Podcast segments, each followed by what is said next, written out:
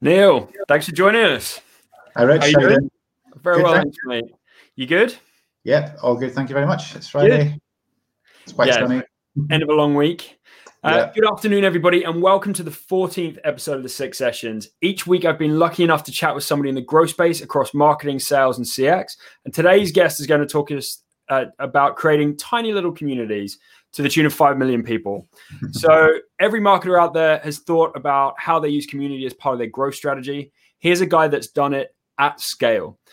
These chats are designed to be short and sweet, but hopefully full of insight. But the short and sweet bit is a lie.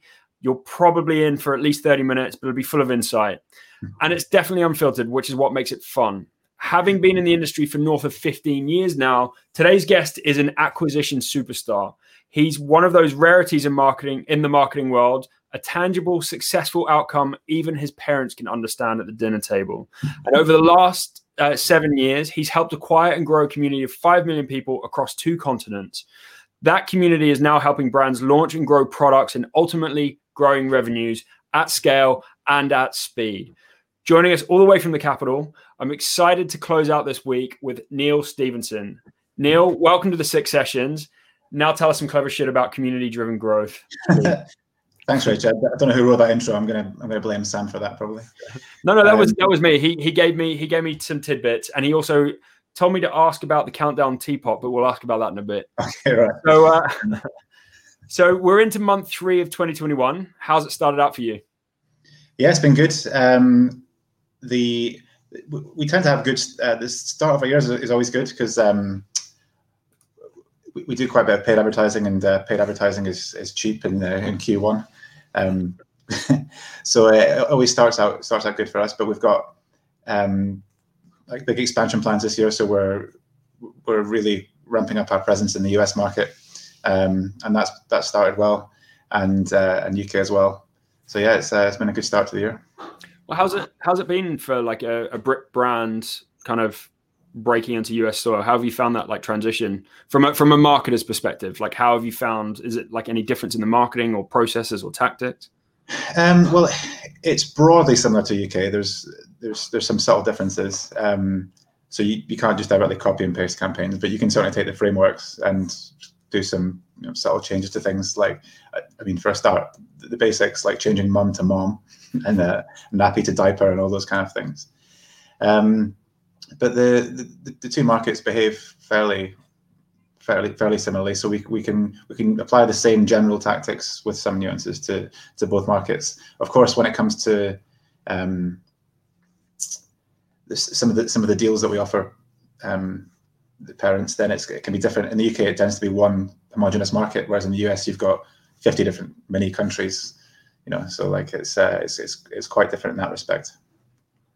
How was how was 2020 for you guys?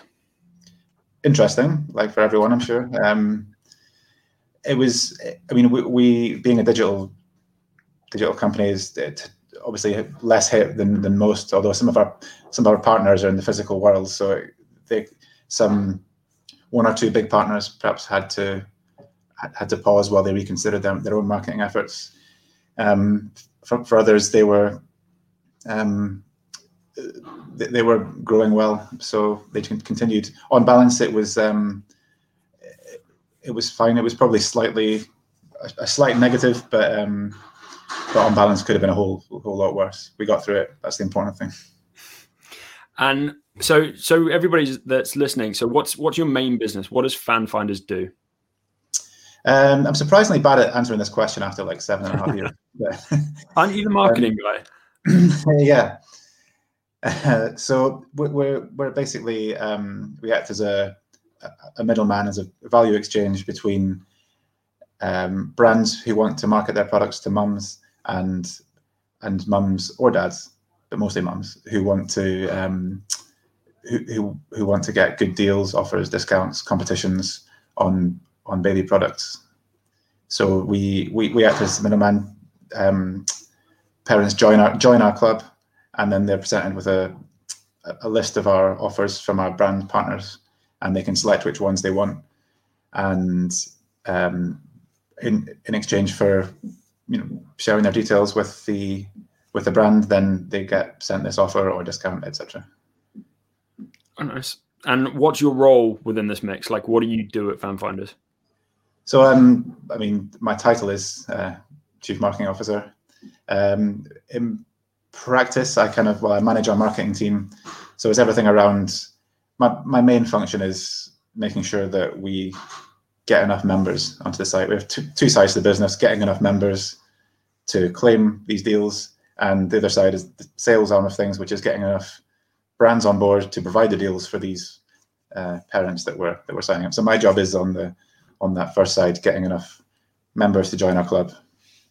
What does your day to day look like as a CMO? Because like you and I have spoken in the past, and you always strike me as a, a marketer who like likes to at least keep your hand dirty um, in the kind of the doing. So like, what does your day to day look like as CMO?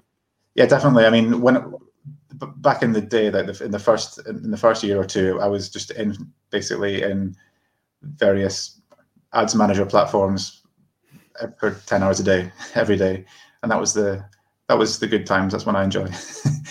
but um, now I have teams to manage, and uh, no, it's good. It's good. So I've got um, I've got a good marketing team across various. Um, I've got like affiliate marketing, content marketing, socials, SEO, uh, PR.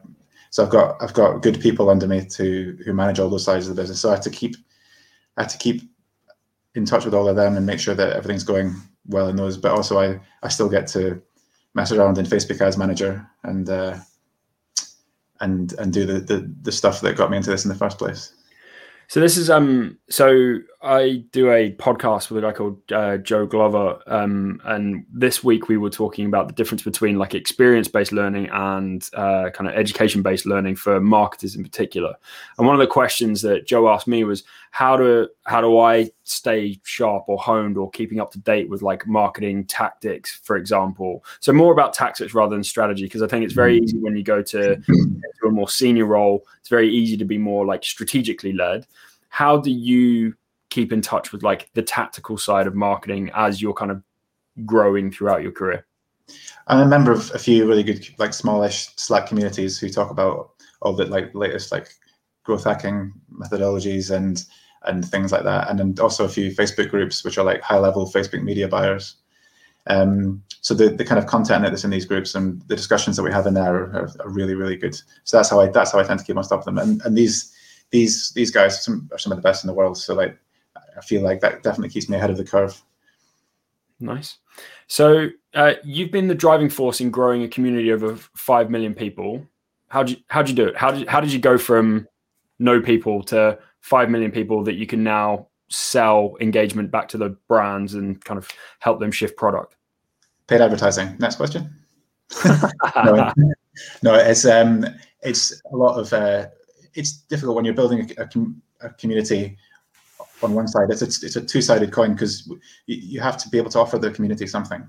Um, so so it's it's it's it's a very tricky thing to build a community on one side and then also to build the um, the, the, the, brand side of things with things to offer the community. So you can't you can't build a community if you haven't got anything to offer them, and you can't get offers if you haven't got a community to market to. So you kind of have to build both up gradually, except you're going to try and build up the community as, as cheaply as possible to get critical mass to be able to get these great deals from from these brands and then start to push them up gradually and then eventually you reach that breaking point and they're just both sustainable enough and and you can just grow them grow them from there but our on on our on the community side of things a huge amount of the growth was done through um, paid advertising because that's the most rapidly scalable um, way there is to get new users so in in that extent, you're you're promoting the group, the the Facebook page or the group, or and kind of building it up that way through paid, rather than kind of funneling it out to landing pages and things.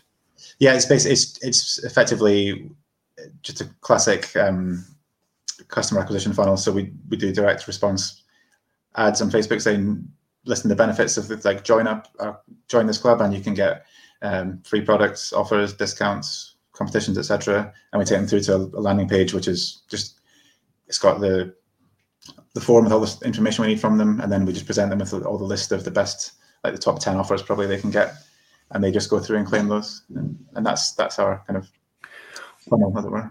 One of the, one of the like fascinating things I've always found about your business model is So you you typically sell to uh, what like you you were engaging with mothers and and you said fathers as well, but so like people who are at that kind of like earlier stage of parenthood. Do you find there's like a, a large churn of like so when people kind of get to the kind of the back ends of parenthood, they start to then drop out of that, and you're kind of constantly fulfilling that funnel, or is do the people kind of stay and then I don't know pass on deals or whatever to others? Yeah, no, that's a good that's a good question. Um, it, it is a problem. Like obviously we can't. People are only parents. Like we've been going for seven years, so some of the people that we signed up that had like one year olds at the start have now got an eight year old, and that's not what the kind of community is for. So um, we have thought we have thought about developing like you know future like you know your toddler club, your school kid age club, but they're not quite as catchy titles. Um, so we, we do we, we have a consistent like we we have fairly consistent um, acquisition numbers every month. So it just keeps it keeps feeding the it, it keeps feeding the our, the the community with with brand new intake. So we've always got a, a fairly set range of, of people at the start of pregnancy, people at the end of like the um, having a, a, a, baby, you would say like 18 months or whatever. Um, so we've we've always got a, a, kind of moving conveyor belt, and there's people falling pregnant, you know, every month. So people keep joining our site. Yeah, I, I haven't quite. There's a, this influx of lockdown babies. Like I've got two kids, and like another baby is the least likely thing to come out of this lockdown, in, yeah. in my opinion. Um, so whenever the C-suite think about community-driven marketing, sometimes the the loss of control um, will kind of like scare them off that process. What would you say to those shying away from it on that basis? So, like, I've I've had plenty of conversations with CEOs or marketing directors where they're saying we want to own that that brand. We're not comfortable putting it out there and allowing people to run with it. What would you say to them? Well, it's actually a pretty valid concern. um, we're reluctant to give away complete control, like let the community go interact in a free for all, because we've seen the kind of toxic communities that that can break down into when you just let it's a for a start it's a huge moderation issue you have to you have to put a lot of resource behind moderation if you just allow the community to just go un, unfettered into the into the wild um so we we actually run a slightly more curated community with um based around our, our facebook page we have we have um regular very popular um like sessions called ask the fans and so parents parents can write in uh, privately to us and suggest questions that like I really want answer to this. I want to ask this community of like you know three million UK mums, how do you do this? How do you deal with this kind of problem? And then we we put it out a few times a week, and we get huge responses, really really valuable responses, and that's one of our most popular like areas of the site from from the feedback we've got from from parents. So the interactions in the in the comments is where the kind of the real community kind of comes in. And even that can turn you know when you ask a question as divisive as breastfeeding versus bottle feeding you're going to get a lot of a lot of um, interesting discussions going on in the comments. So how do you how do you guys moderate that? Like what what's your stance on it? Who who is making the call of that? Like is is alec like effectively your uh, your zuckerberg making the call on what be said? And um no he's equally ginger. Um no um we, we kind of let it go because we create enough at the start of the process, we can kind of let them discuss because it's all fair game. Like we're asking questions. Obviously, we're to if there's anything like really inappropriate being said, we'll we'll delete it and step in and say, well, give, give that a rest. But once you ask a question about bottle and breastfeeding, for instance, you have to allow debate on it. You know. Um, so yeah, we're not the UK government. You have to allow debate on things. so um, I'm, I'm, not going to dig into that one. uh, so the, the question that uh, like everyone has around the stuff is how do you actually turn a community into revenue? Like how how do you bro- like bridge one to the other? Yeah. So as I said earlier, like it's it's important that w- when you well for this is for us anyway. This is how it works for us. So we bring people on and we kind of onboard them because because we when we when we advertise our community, we we do it from a benefits driven perspective. So we say these are the things you'll get when you join this community, um, and it's and it's and it's all the all the offers that we have from our brand. So we make sure that we put them put these offers directly in front of them as they're coming through to join. So on the joining process, they've already seen all the best offers, and of course we get we, we work as a performance marketing partner, so we get paid on we get paid effectively per lead or per yep. um, per user who who agrees to share their details or or w- wants to claim something from from one of these brands. So we, we kind of we, we make sure to try and monetize upfront, and then and it's it's a win-win because the, the the parents get these these offers, discounts, etc. The brand gets their kind of lead, and then the parent gets access to the community, and every, everyone everyone wins there. So presumably, after seven years and five million people, you know a thing or two about kind of community building now. So if you were to start that process again, how would you do it? Um, another good question. It, it, was definitely it was it was definitely definitely tricky. Um, community building is is not is, is not easy. Like I say, because you you have the, you always have the same problem about building up both sides. So I probably I, I might want to build up something that didn't rely on a a second side, um, or or at least have something a bit more off the shelf that you could perhaps offer them. Um, so you don't so you don't need to build both up at once because that was that was that was the the hard part of it. So yes, I don't actually know what I'd do. I probably wouldn't. So, all right, how, how if I reframe that? What's the biggest mistake you think you made in in growing that five million? Um, we when we first started, well, yeah, for, for the first few years, we weren't doing the bit I just discussed properly, the um, monetizing people early on the path. So we just kind of we, we let them just everyone just signed up, and our, our our software and our kind of site wasn't good enough to to get the the benefits in front of these people well enough. So they were kind of coming in, they were getting a bit lost, interacting, and then maybe leaving without actually claiming any offers, which didn't generate us any revenue. So we, a few years, maybe three years in, we properly like re rejigged our whole entry path, and we could have done it earlier, much earlier. So we rejigged our whole entry path, and it kind of it put these things further further forward in, in the journey, um, and that allowed us to that really like basically doubled our revenue almost overnight. Um, and although it's great when you find something like that, it's like, well, we just doubled our revenue, but we just haven't been doing it for the last two years, so we just we could have had more. Um, but that allowed us that allowed us the kind of profitability to to put more into scaling and, and, and growing the growing the user base. What's the main KPI you focus on as a CMO? Uh, well, for, for me, it's uh, cost per new user.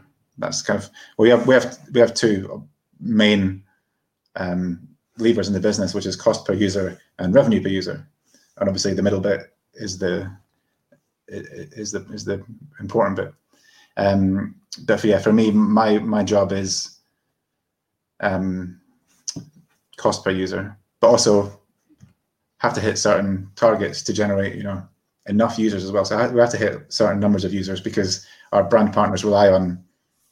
We've committed to supplying, you know, X thousand per month to these people. So we have to make sure we hit our volume quotas as well. So you've got the a you have to keep building that community. You have to keep the cost down of building that community, and you also have to make sure that that community is driven enough to the various offers that you guys have committed to on the revenue model on the back end. Yeah, yeah, exactly. And if it's if, if our if our marketing like if our acquisition marketing goes down the pan and it's costing us a lot more to get users, we can't just turn it off and have a think because we have these targets to hit for our partners. So we have to act fast. I mean, there's been times where I've just been I can't do anything else for like three, four, five days in a row because I'm just I need to sort this out yesterday, you know. So I have to I have to have to make sure we get get it fixed. Sounds like there's a lot of moving parts. Yeah, yeah, there is. it's fun though. So, how did you originally get into marketing? Um, I'll try and condense the story as much as possible. I studied music at university, um, played drums, and I didn't really. I just I spent most of my time at university either playing drums or playing poker. Um, this is when playing poker was easy to make money. Uh, back in like 2003, four, I'm sure I made.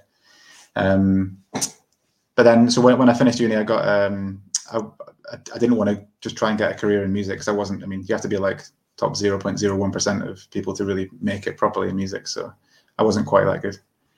Uh, so I, I, decided to, online poker was booming at this time, it was like 2006. It was not too long after like this this guy won the World Series of Poker by qualifying for like one dollar on PokerStars. Then everyone thought they could do that. So online poker was huge back in like 2006. Uh, so I decided to try and get a job in poker. Uh, I was living up in Dundee at the time. I got a, I put my CV forward to a um, an agency, and they said, "Can you come down to London tomorrow for an interview?" And I was like, "Okay." I went down went down on the Friday, um, had an interview in the afternoon, got offered the job. Can you start on Monday? Yeah, okay. So I went back up, came back down on Sunday, and then and that was that was me. So I was in as a uh, online marketing executive for a poker company, and I did several poker companies, online gambling for about five six years. Then I went to work for like a, a, a kind of retail uh, company in marketing, and then I kind of decided to leave that, and um, that's where kind of FanFinder started. So, um, well, you are probably like the fifth person I know that has a poker based entry into the acquisition world. It's yeah. like, where, what is it that drives that? Like, it's, I know you've kind of gone to do acquisition for a poker company, which kind of makes sense, but is there, I, I just don't, I don't see where the, the, the link is. Well, I guess it's a similar-ish mindset, as in like you, you, it's uh, data driven, making like tactical decisions. Um, do a lot of like I guess critical thinking about things. It, I think I think the skill sets probably overlap. I'm talking about purely like like performance marketing, like acquisition marketing, rather than like like brand marketing or or kind of that kind of thing. But the stuff that involves going into so there's a big um, crossover between people that do, for instance, online poker and online trading. And I see like if you're going in about a you know any online ads platform, you're gonna it's quite similar in terms of like lots of lots of numbers floating around, lots of lots of stats, lots of crunching numbers and stuff like that. So I I, I, I can definitely see the link there. What excites you most about marketing growth at the moment? Um, well, I mean, for me, the best the best feeling um, in, in, in marketing, and it still doesn't really go away. It's just when you're launching new campaigns and you've you've just come up with a new angle or a new a new campaign you put together, you've hit live, waiting for it to get approved, and then it goes live, and then it's like right F5, F5, F5 every five minutes, looking at stats, waiting to see that first conversion come in, then checking the CPA over the next like three, four, five hours, and then a lot of times it just doesn't work at all. But when it does work, when you get something that's um, that's looking like it's working really well, you know you can scale it, that's really really exciting for me. I uh, I like I absolutely agree. Like waiting, the suspense of waiting for that first lead to come in after you've just set a campaign live, yeah. to actually seeing it come through, and then seeing the numbers starting to edge up. But the, the terrifying thing is when you've had like one or two leads come in, and then it plateaus for a little bit, and you're like, "Oh shit!" Yeah. So it looked like it good, and then turns out you just got lucky for the first two, and yeah, that's um, how are you planning to grow FanFinders in 2021? Um, so we're, we're really going to be um, pushing on the US side of things, we just hired a really good guy in the States um, who's kind of managing a lot of our kind of business development over there. Um, he just came on board, I think, in November, so he's really getting his feet on the table, and I think we should hope to grow a lot this year. And we've we've we've been ramping up our user numbers in the US as well, so we're pushing up to we're we're, going, we're signing up over hundred thousand a month in the US now, users. So nice. That's kind of growth for for 2021 is mostly hinged on the on the US. So I've got two questions left. Mm-hmm. Big top line question: What's next in growth? Like, where should people people be focusing their efforts now? Um, I mean, there's always it's, there's there's always new platforms coming out, isn't there? There's there's always a new platform that's that's big. I mean, for me, if, I mean, at the moment, I mean, for me, there's nothing nothing nothing's going to replace like. See, I'm, I'm quite biased from a a paid acquisition point of view. So you know, um, on, on, that side of things, nothing's going to displace Facebook ads or Google ads anytime soon. Um, although things like, to be fair, things like TikTok ads and, and Snap ads are definitely they're a bit, a bit more of a they're a different animal, and the content you need to provide for them is is, is very different. But they, they could grow into something pretty big. Um, so yeah, it's just it's always new platforms in terms of growth overall. I mean, that, who knows? It's probably not going to be. I remember everyone keeps saying for ages, like, "Oh, the voice search is the next big thing." Like, come on, come on, how much volume are you going to get from from that? I, I don't see that happening. You know. So, last question. I was so when when I was given the kind of the intro to look at uh, for this, I was told that you have a countdown teapot. What's, what's the story behind that? Well, Sam, yeah, Sam told me about this. I, I got it down from the shelf. My little. Uh, so I've, always been a big you know, countdown fan. That's how I learned uh, letters and numbers with my mum when I was like three, watching Countdown on with the great Richard Whiteley. Yeah. Um, so yeah, I've always kind of always kind of loved loved that show. That's how I kind of got into like words and numbers. Um, and then yeah, I just went, I went. I decided to apply to go on the show in like 2013. Uh, got accepted. The the um, so you have to go for a, a audition type process. I was a bit nervous when I got there. I was like, oh god, how good is everyone going to be? And like they give you like it's basically ten people in a room and they and they simulate the the rounds. They say, right, here's nine letters, make a word. So they did it. And I was like, oh, I've got an eight. That's quite good. I was like, went around the room and everyone was like, four, four, three, four, five. I was like, oh god, okay, they should be okay. Uh, so yeah, I got on the show and um, I won like my, I had two goals. My first goal was I needed to get a countdown teapot, which you get for winning like one show. So I had to get that. Um, and then I really wanted to be Octochamp, which is winning eight eight in a row, and then you stop. Um, so I got my teapot, but I only I won three episodes, and then I came up against someone ridiculously good, um, who I almost beat, but not quite. And she could finish second overall, and I was, I think if I hadn't come up against her and anyone else, I, I would have would have got to be an Octochamp, which was you know one of my main ambitions. But maybe I'll do it again in 10 years. Still, still running? You could do a rerun. Yeah, they, they tend to not allow you. Actually, the, the person that that beat me, um, she first went on about 20 years ago, and she didn't get a teapot. So she's been stewing for 20 years, like revising. I'm going to get a teapot, and it would have been in, relatively enjoyable to stop her a second time. I didn't like her very much. But um, does the teapot get used? Uh, the teapot gets used quite strictly for drinking Southern Comfort and lemonade out of uh, parties with my friends.